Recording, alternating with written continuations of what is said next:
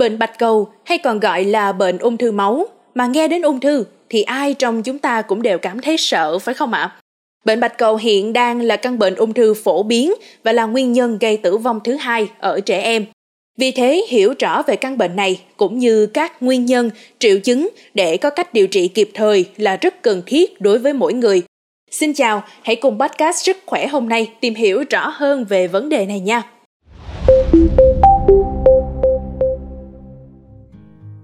Bệnh bạch cầu được hiểu đơn giản là cơ thể sản xuất quá nhiều bạch cầu chưa trưởng thành hoặc bạch cầu bất thường, dẫn đến ngăn chặn việc sản sinh ra các tế bào máu bình thường và gây ra các triệu chứng liên quan đến thiểu sản tế bào máu.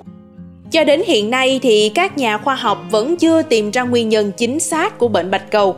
Bệnh được cho là có thể phát triển từ sự kết hợp của các yếu tố di truyền và môi trường. Trong cơ thể, các tế bào bạch cầu là những chiến binh chống nhiễm trùng hiệu quả. Chúng thường phát triển và phân chia một cách có trật tự khi cơ thể cần chúng.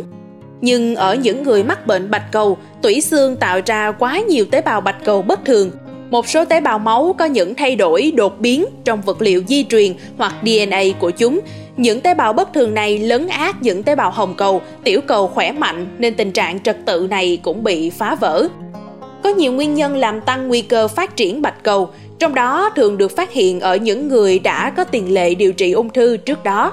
Quá trình điều trị hóa trị và xạ trị chính là tác nhân làm phát triển một số loại bệnh bạch cầu. Ngoài ra thì rối loạn di truyền cũng đóng một vai trò trong sự phát triển của bệnh bạch cầu. Một số rối loạn di truyền, chẳng hạn như hội chứng đau, có liên quan đến việc tăng nguy cơ mắc bệnh bạch cầu. Bên cạnh đó còn có một số nguyên nhân khác như tiếp xúc với một số hóa chất, chẳng hạn như benzen được tìm thấy trong xăng trong ngành công nghiệp hóa chất hay hút thuốc hoặc tiền sử gia đình có người mắc bệnh bạch cầu. Vậy đâu là những dấu hiệu của bệnh bạch cầu?